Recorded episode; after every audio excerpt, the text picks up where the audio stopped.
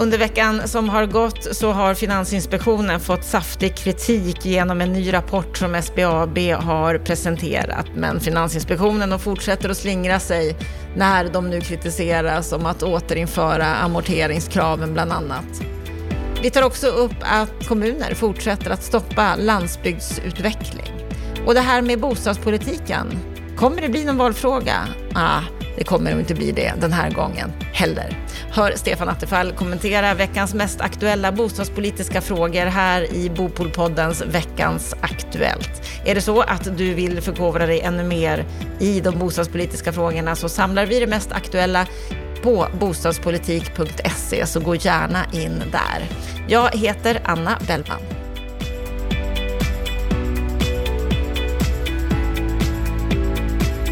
En person som verkligen har varit i ropet under den här veckan, det är Robert Boye, chefsekonom på SBAB. Han har varit ute mycket i media, i flera olika medier, för att han och hans kollega Sten Hansen har skrivit en rapport om ungas möjligheter att köpa bostad. Och han är precis som tidigare mycket kritisk till Finansinspektionen och de amorteringskrav som ska återinföras efter sommaren. Men han är också kritisk till bankernas höga kalkylräntor som också stänger ute unga vuxna från bostadsmarknaden. Ja, vad säger du om det här som Robert Boye har gått ut med i media, Stefan Attefall? Ja, han är ju oerhört tydlig, inte minst i sin kritik mot myndigheterna och framförallt då Finansinspektionen, för att han kallar det ju för att de har brist på analys och ger en felaktig bild. Och, eh, ja, så det är ganska hårda ord han använder sig av för att eh, beskriva det han tycker är en, helt enkelt ett dåligt jobb från myndigheternas sida. De analyserar helt enkelt inte tillräckligt bra vad är som händer och vad är som sker och vad säger forskningen. Sen är det en svidande kritik eh, och jag lyssnade på ett inslag med Robert Boye och eh, Henrik Branconer som är då chefsekonom på Finansinspektionen i, i radions P1. Och eh, där uppenbart är ju att eh, eh, Branconer har ju svårt att möta i sak. Utan det blir den här typen av argument att ja, men det är farligt med skuldsättning, det är farligt med prisökningar och, och att inte amortera är, är osunt. Och det blir inte mer precis än så.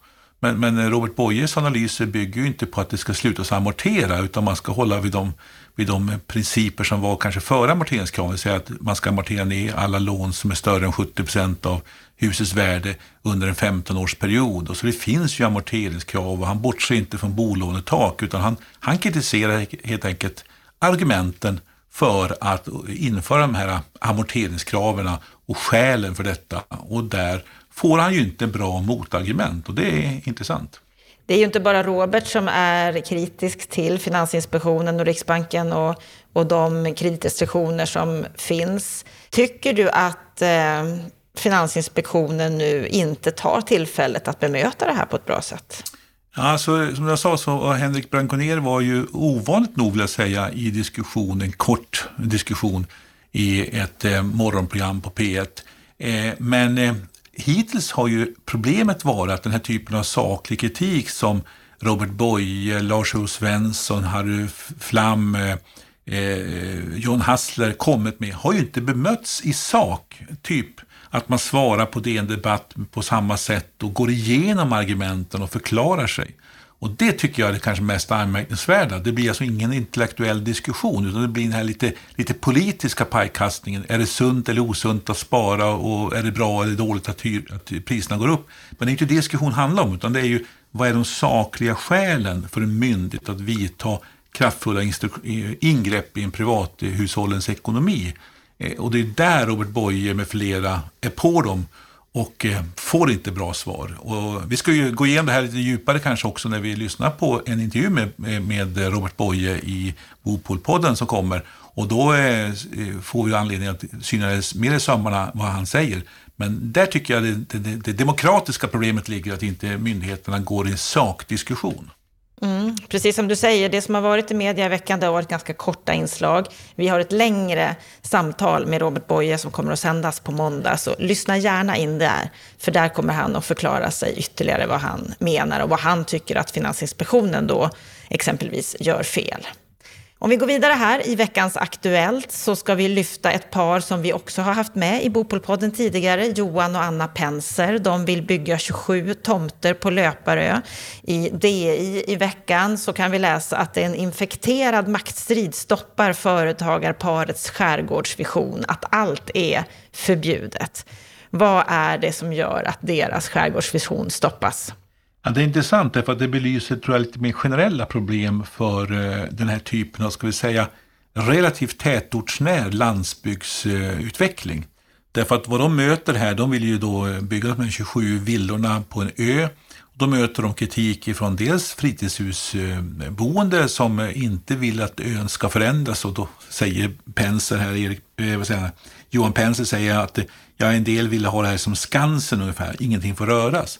Sen har vi kommunen som inte vill ge planbesked heller för att eh, utveckla det här och ibland så anför de ju att då måste man bygga ut det kommunala VA-nätet och det blir stora kostnader och då måste man tvångsansluta alla fritidshus till VA-nätet och då, är det de, eh, då kommer de bli arga för att de betalar högre avgifter och sådana saker. Alltså kommunens då prioriteringar och både planresurser men också hur de ser på sitt, sitt eh, VA-nät förhindrar då landsbygdsutveckling som det här handlar om trots allt. Och, och, så finns det exempel i den här artikeln också på andra ställen där man har gått in och investerat i, i olika orter och fått en positiv utveckling. Och det är lite, den här frågan är ju grundläggande. Ska vi låta landsbygden vara en liten idyll, eh, orörd, eh, för fritidsboenden som vill åka dit och ha det ostört? Eller vill vi ha liv året runt på de här bygderna? Och då kommer man i den här typen av målkonflikter. Det finns ju också en statlig utredning som är, har kommit med ett förslag som ännu inte har resulterat i någonting ännu, men som handlar om att just förändra kanske en del kring VA-lagstiftningen för att göra det lättare att genomföra den här typen av projekt. Och det kan vara ett steg på vägen att utveckla landsbygden. Men jag tycker att här måste man bestämma sig. Vill vi ha landsbygdsutveckling? Vill vi att folk ska kunna bo småskaligt i en bit ifrån våra, våra större städer? Ja, då måste vi också våga släppa fram bebyggelse på den här typen av ställen. Nu kan inte jag exakt just i Löparö, men det illustrerar tycker jag en debatt som dyker upp på ganska många ställen i Sverige. Och där skiljer det sig väl åt, tänker jag, eftersom det är kommunerna som tar besluten. Ja, kommunerna har en viktig roll här och kommunerna måste bestämma sig. Vill man ha en positiv utveckling eller vill man inte det? Och utnyttja exempelvis en, en vacker miljö för att få just investeringar. Eh, eller vill man låta, i det här fallet då Löparö, vara en liten idyll för fritidshusboende framför allt? Men, men det är ju faktiskt människors eh, permanentboende som måste ändå vara mest i fokus tycker jag.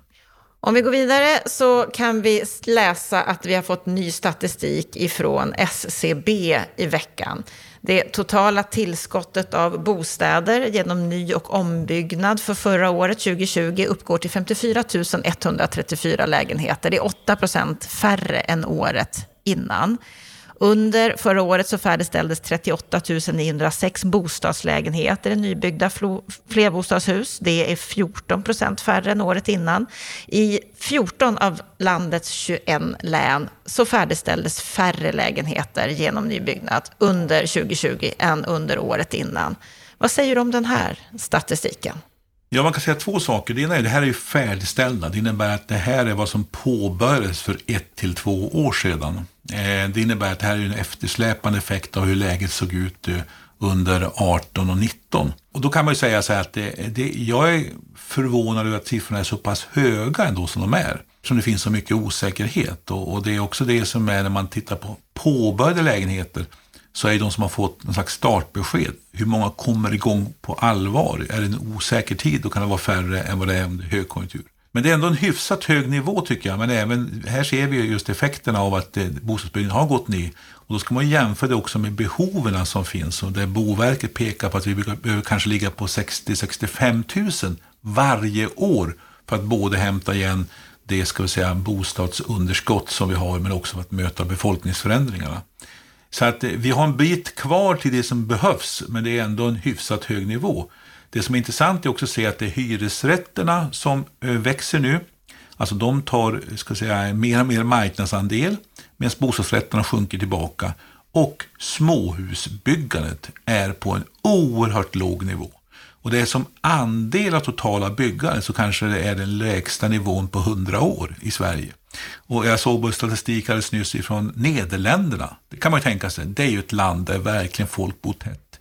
Där har vi inte plats med småhus. Ja, vi har oerhört mycket mindre andel småhusbyggande i glest befolkade Sverige än vad man har i tätt befolkade Nederländerna. Alltså vi ligger i, i Europas bottenliga när det gäller byggandet av småhus. Varför gör vi det?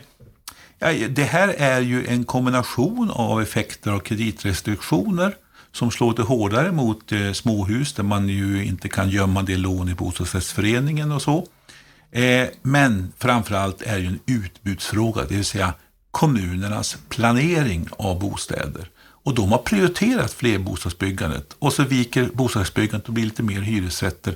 Men småhusbyggandet har stått, stått i stå. Och, och det visar statistiken att det är en oerhört låg nivå på småhusbyggandet och det är framförallt runt våra större städer och, och som våra småhusbyggandet har, har tappat mark jämfört med hur det varit historiskt. Kan det fortsätta på det här sättet? Ja, alltså, eh, vi ska vara glada att ändå byggandet ligger på så här hög nivå. Eh, men jag är, vi, vi, kommer inte att lösa bostadsbristen. Vi måste upp på ännu högre nivå. Och framförallt människor vill bo i småhus i högre grad än vad, än vad utbudet är. Och där har kommunerna ett stort ansvar. Alltså hur planerar man? Men istället så lägger man ju restriktion på restriktion på, på det här. I kommuner så inför man förbud att bygga på åkermark, men det förhindrar ofta småhusbebyggelse.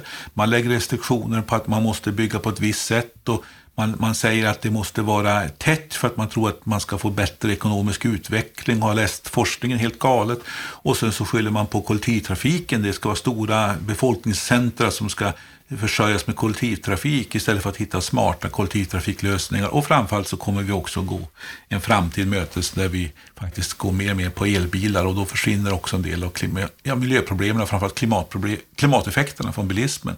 Så att det finns så många föreställningar i kommunala planeringsvärlden bland tjänstemän, bland politiker som är ett hinder mot detta. Eh, Medan det finns en slags förkärlek för att hyresrätten är, är den, den, perfekta boendeformen. Och vi behöver självklart alla, men balansen är sned idag, det är ingen snack om saken.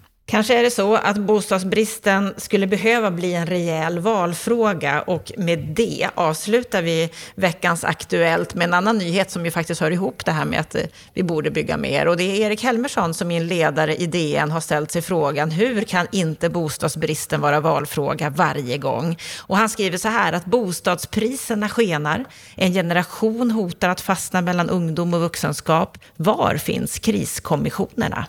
Ja, vad säger du Stefan? Hur kan inte bostadsbristen vara en valfråga varje gång? Ja, det, det faktiskt kan man fråga sig och han pekar just på detta att det handlar ju om, om eh, hur vi ska lösa bostadsbristen. Men han skriver ju också, vilket jag tycker är en bra poäng, att bostad är inte så mycket en, det, det är en existentiell fråga också. Det handlar om mänsklig värdighet. Tak över huvudet, mat för dagen och nypa kärlek är väl själva fundamentet i det som bygger ett liv.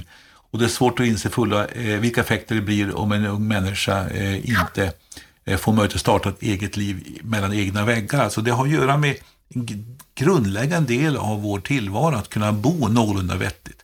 Och eh, han frågar sig varför lyfts inte de här frågorna upp? Och jag läser en annan artikel av Jonas Nordling på Arena, Dagens Arena. Och, och han, han funderar egentligen samma sak från en annan vinkel.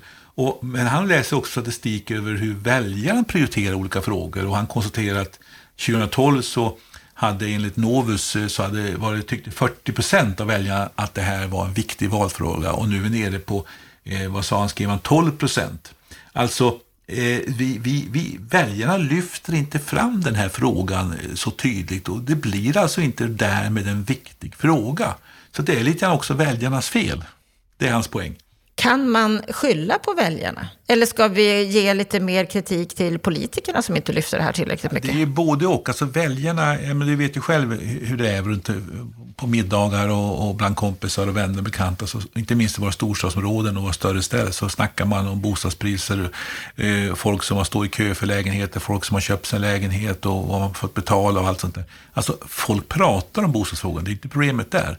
Problemet tror jag är att väljarna har svårt att adressera vem har problemet i sin hand. Därför att det är ju ett delat ansvar mellan kommuner och stat. Alltså om jag skäller på bostadsministern så har bostadsministern bara begränsad makt över frågan. Dessutom ligger det på olika delar inom, inom ska säga, regeringssidan. Det är lika mycket en kreditrestriktioner och finansmarknadsministerfråga som det är en bostadsministerfråga som det också är en miljöministerfråga med miljöbalken som har massa restriktioner. Och sen har partierna också internt svårt att ha en riktig linje därför att det finns ett kommunparti i varje parti och ett riksdagsparti. Och de där drar inte alltid samman. Jag har på en del eh, hearingar som jag har haft eh, med politiker ställt frågan just, men eh, vad, tycker ditt, vad, vad, säger du om dina partikamrater ute i kommunerna? Och då svarar en rikspolitiker, ja men jag sitter i riksdagen. Som om de inte vore partiföreträdare. Alltså det blir som två världar även inom partierna. Och det här gör det komplicerat och det gör det svårt och det blir ingen entydighet. Och det sista tror jag också man ska säga det är att kunskapen, den djupa insikten finns hos allt för få politiker om de här frågorna, hur de hänger ihop med varandra. Och då blir det inte heller någon kraft i, i, i ett parti att diskutera frågorna, driva frågorna. Jag menar, om du tar exempelvis eh, jobben, det vet alla hur de ska argumentera, och skattesänkningar och sådana saker. Och numera vet alla om de är för eller emot invandring och restriktivt eller inte restriktivt. Men bostadsfrågorna är för diffusa, för svåra och jag tror att det också är en komplexitet i sammanhanget. Men du då, Stefan, som har varit bostadsminister och eh, suttit i, i, i gröten, om man får säga så, när det gäller rikspolitiken. Vad krävs för att det ska bli en mer prioriterad fråga än vad det är? Ja, jag tror att det måste dels vara tydligt ledarskap från politiken, att man tar tag i, för det är så många processer du ska driva samtidigt för att få det här att fungera. Och då måste det finnas ett tydligt ledarskap från centrala politiker som driver det här, både som partiföreträdare och som statsråd eller regeringsföreträdare. Så att man, man, har, man håller i frågorna under längre tid. Eh, men sen tror jag man måste också inse att eh, eh alla motståndsfickor som finns i att förändra systemet, de sitter på så många olika håll. Och då måste man våga också utmana dem. Jag menar, ta en, en, bara en sån sak som att en del formuleringar i miljöbalken får oerhört mycket konsekvenser för bostadsbyggandet. Men miljöministern har ju inte bostadsbyggandet som högsta prioritet. En del eh, kreditrestriktioner, Finansinspektionen pratar vi om nu med, med King Robert Boye, de har amorteringskrav och liknande saker, så de tittar på finansiell stabilitet. Men vem tittar på helheten? Det är ingen så kommunstyrelseordförande eller, eller få kommunstyrelseordförande och få nationella politiker som har som sin främsta karriärbana att syssla med bostadsfrågor. Utan det är mycket mer av miljöfrågor eller vård och omsorgsfrågor eller skolfrågor som är i centrum. Men vi har en ny bostadsminister. Jo, men eh, hon har också ett, eh, hon är språkrör för ett parti vars existens handlar om att lyfta fram miljöfrågorna i valrörelsen. Alltså det är nummer ett för henne. Hon har placerat en annan minister som finansmarknadsminister som inte har kanske någon djupare kunskap om hur de här sambanden hänger ihop. Alltså det, det, det är inte nummer ett. va? Och, och så är Socialdemokratin har inte heller det här som nummer ett. Eh, och på eh, borgerliga sidan så finns inte heller de här frågorna som nummer ett. Och det är det som är problemet här. Va? Det finns öar, det finns tecken, det finns många bra saker som händer och rör på sig. Men, och det finns mycket som händer i positiv riktning. Vi bygger trots allt 50 000 lägenheter. Men det krävs någonting mer för att få snurr på det här. Och mycket av det som byggs idag är ju planeringar som gjordes för många, många år sedan. Så att det är ju långa ledtider tack vare att vi har just en komplicerad process för att få fram bostäder. Så saker och ting händer, men vi har politiker som saknar kunskap om hur bostadspolitiken så att säga hänger ihop och ja, av allt att döma kommer det inte bli... att driva frågorna. Exakt, och det kommer ju inte bli någon valfråga i år heller. Troligtvis inte. Vi kommer dock att fortsätta att prata om de här frågorna med tanke på att de är så otroligt viktiga och berör alla i vårt samhälle. Stort tack för att du lyssnar på Bopolpodden och att du har hört veckans Aktuellt. Med detta så önskar vi dig en fortsatt fin helg.